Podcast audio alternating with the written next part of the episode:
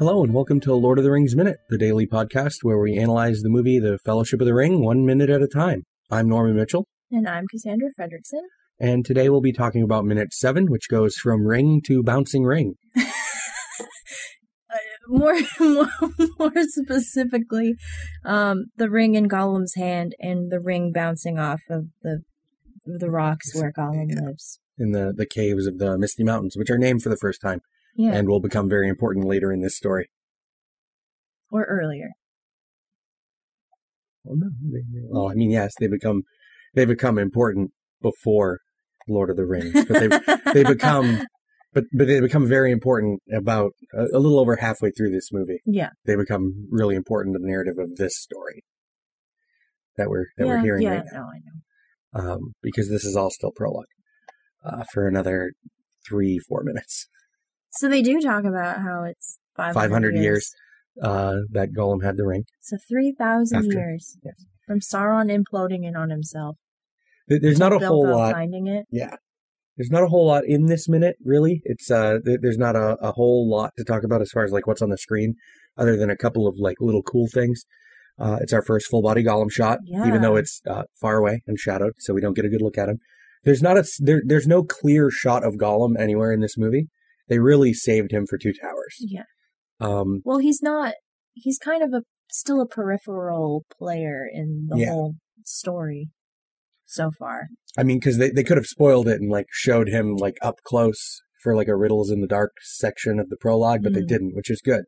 Um, the next we won't see Gollum again, um, except for his like hands or feet while he's being tortured in a little while, uh, oh, until um Until Moria, right? until Moria. We won't see him again, and then we'll just see his hands and eyes. yeah, Um, which are a very different color from what he wound up being in Two Towers.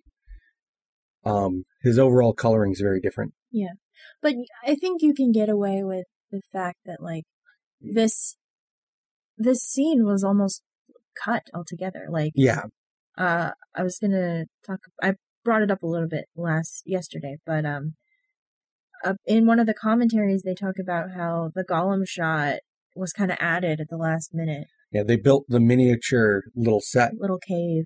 in less than a week, Yeah. and the only non-practical effect in that shot is Gollum himself. Everything else is practical. Which is so cool. um, the water's real, the light's real, all the rocks are real, Mm-hmm. everything's real except for Gollum. Which is really cool that they pulled this together in a week and just added Gollum to the shot. Um, and as uh, I think it's Dominic Monaghan points out, the way that the light hits his hair when he turns his head in this scene Mhm. is just like really well done. It really adds a lot of depth to the shot. Right. It's not like they just threw in the CG thing when it's Yeah. not interacting with his environment. Yeah, because you see like the light hits his the scraggly hair It's and his like eyes a a, little bit. like a weird like Pantene commercial. Like he like whips his head around and there's just like a flash of like his tiny wispy hairs and it's just like you know, like maybe he's born with it. maybe it's Maybelline. He's worth it. Um, I mean, every bit of work they put into Gollum was absolutely worth right. it. Um, and we'll get to talk about that in, in a lot of detail down the line. Uh, we need to find that documentary about just the making of Gollum that they put out to watch because it's really interesting. I've seen it a couple times. Is that a National Geographic one or I don't remember. A friend of mine who was really into art when we were in high school was Mhm. like obsessed with Gollum. Mm. Um, so he had all kind. He had like Gollum figurines and like he was really into the movies. He had the Making Gollum documentary. He had the art. He had art books that were put out for these movies. Yeah. which are really cool. Um, I think that's something to look into going into Two Towers, especially because Gollum is such like a he's he's so like front and center. yeah. Um, for a lot of the movie. Yeah. But that's in like nine months. So we Uh, have time. longer if we uh Oh if we God, take a break yeah. in between No, we are definitely taking a break. Spoilers, we're taking a break after fellowship. doing Yeah, this. yeah, yeah. uh because we'll have done more episodes than the uh, the two the two Back to the Future minute movies, and uh, we're gonna also deserve our nice little hiatus. um um, yeah, so th- there's not a whole lot in this this minute. Uh, we get to uh, hear more of Cate Blanchett's wonderful narration. yeah. Um, I like that shot of the um it's like the the wooded glen with the rippling water. Yeah, with a little pool of water while she's talking Yeah. about uh, a shadow in the east, It like goes whispers from like of a nameless it foe. goes fr- it goes from like the moon to like that the landscape and in the art commentary which honestly I can't imagine watching that all the way through the art commentary for We're this getting there a little chunk at a time. yeah well just we've just been digesting all the commentaries in like little chunks at a time because it's impossible to retain that much information Yes. um, in one sitting. But in the art commentary, I believe it's the um, the It's the Weta guy, yeah, Richard head- Richard Taylor. yeah, Richard Taylor.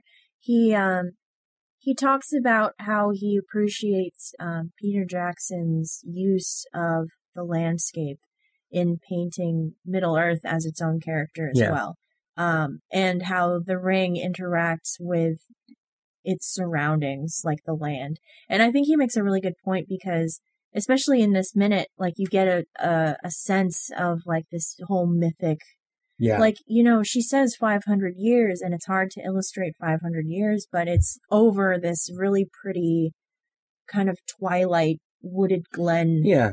And you get to see like it goes from moon to sun Mm. to rippling water. So yeah, like you get a real sense of passage of time. yeah without like i don't know i think it's very very well done it's Mm. not it's not like overly cheesy like you know how they do like like the the the sped up like moon cycles or like it's a montage. Yeah. Or like the sun like going across the sky like No. really quickly. Yeah, it, it it's it's not super cheesy. I mean like Because I feel like I've seen that a thousand times. and everything like the moon, like time lapse photography. Right, yeah. Yeah. Um, like, you know, shifting into full and then back into new and then whatever. Yeah. But I think I like that he kind of scales it back in a way and just kind of uses the nature as like I don't know, like just this this nice backdrop for this narration. Um it's- Absolutely. It's yeah. great. I like it. Peter Jackson is a is a pretty talented director.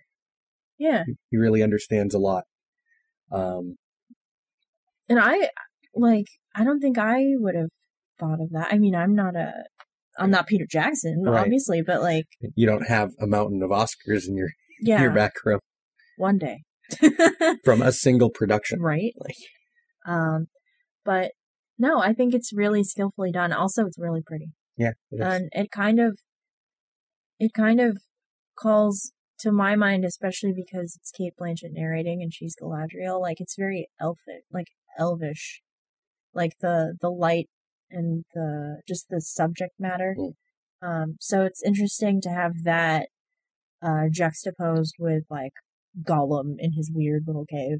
yeah. Um like uh y- you get a good sense of time passing because like we see we see Gollum's dirty hand holding the ring and it's Mm. starting to like look like it's bruised and corrupted a little bit and then we cut to the sweeping bit over the misty mountains the mountains, yeah. and then we see Gollum as he becomes Yeah. sitting in the Like cave Withered old grandpa. yeah Like alien dude. Yeah. Um and then we she mentioned it's been 500 years mhm. Um, and then uh, it, what's interesting here is when she says um, shadows in the east and whispers of a nameless foe and all of that. Mm. That's not a that's not necessarily a reference to Sauron stirring in Mordor. That has that's more of like a Hobbit thing because she's talking about this in reference to like Gollum having the ring. Mm. So that's about the Witch King being in Mirkwood and corrupting Mirkwood because it's to the east of the Misty Mountains. Interesting. Like that's what that's a reference to. But then she says the ring senses it. so- Right. Well, the Witch King is an extension of Sauron. Oh, that's true. I guess, yeah, that's true. And then, of course, we needlessly see that in the Hobbit movies, but that's fine. Mm. Let's not talk about those right now. Yeah. Like, the, the whole section of Gandalf being gone in the Hobbit is so interesting because he's just gone. We don't know. And then you, like, kind of hear in, in retrospect what, what, what went on. Um, and I think that's much cool, cooler. Christopher Lee talks a lot in this commentary about the ring, about how sometimes it's what you don't see that Yeah. makes something great. Um, and he's absolutely right. Like, Mm. sometimes, like, it really is sometimes what you don't see. Um, horror movies go back and forth on Right, it's all about um, suspense. Right. And Christopher Lee would know. He's been in a lot of horror Right. movies. I think it's the best the best part about listening to the cast commentary because yes they have um like little tidbits of information but really early on it's them like all of them just nerding out about Yeah. how much they love lord of the rings and how much they love this movie Yeah. and like elijah wood is so into maps like Yes. He loves it. every time a map is on the screen. He's like, "Oh, I love this map. This Yeah. map's beautiful." it, like Um, it's his favorite um um, What's interesting about the cast and the crew, everyone who worked on the movie, only one person knew J.R.R. Tolkien. He actually met him. is it uh It's Christopher Lee. yeah christopher Lee. He's the only person that worked on these movies that ever met Tolkien right because he's like because he was like old 85. i know god i miss him I know. i'm so it's so sad that he passed away Uh, it is. It's very sad. Christopher Lee is a is a world treasure, yeah and like you know, he got to he got to be in like two of the biggest nerd things ever. So at least good for Christopher Lee. yeah He's uh he gets to be two bad guys that you know are kind of very similar. yeah Saruman's cooler, I think. Saruman, he's a corrupted wizard, and then Saruman's Dooku's a corrupted cooler. Jedi. Way cooler. Yeah. Saruman. I mean, but he's no Saruman the Many Colored. We never see that in this movie. That's a missed opportunity. It really is. Um, but I don't think there's much else to talk about in this minute. Um, because it ends with the the ring tumbling along down through the caves in the Misty Mountains, Mhm. um, only to be found by our wonderful friend Bilbo in the next minute, and we'll talk no about him. spoilers. No, sp- I mean everyone knows. But Yeah. Um, so we're gonna get we're gonna get to talk about Bilbo tomorrow. yeah, I'm excited. Um, so you can uh, find us on duelinggenre.com along with all these under other wonderful podcasts, uh, like Doctor's Companion and Geek by Night. Um, and you can support us on Patreon with duelinggenre.com slash support us and all these other wonderful podcasts. Yeah, Um, and you should leave us a five star iTunes review. please and thank. Two thumbs way, way up for you cool, cool people. Um, and at the moment, we don't have any merchandise for Lord of the Rings Minute, but they do for all these other wonderful things. Uh, but hopefully we'll have our own soon. Um, I feel like I'm missing something. Where can you email us? Oh, you can email us at contact at lord of the rings lordoftheringsminute.com. We're on Twitter at, at LOTR Minute and Tumblr at lotrminute.tumblr.com. and we have a Facebook page. And we have a Facebook page, which is also just LOTR Minute. Yeah. Um, and special thanks to our Patreon associate producer, Leaper182. Uh, hopefully we'll see uh, or hear, or you'll hear us tomorrow. I hope we're not hearing anybody. That's like you need to get that checked out or something. Uh, right? um, anyways, uh, everyone enjoy the rest of your Tuesday. Woohoo!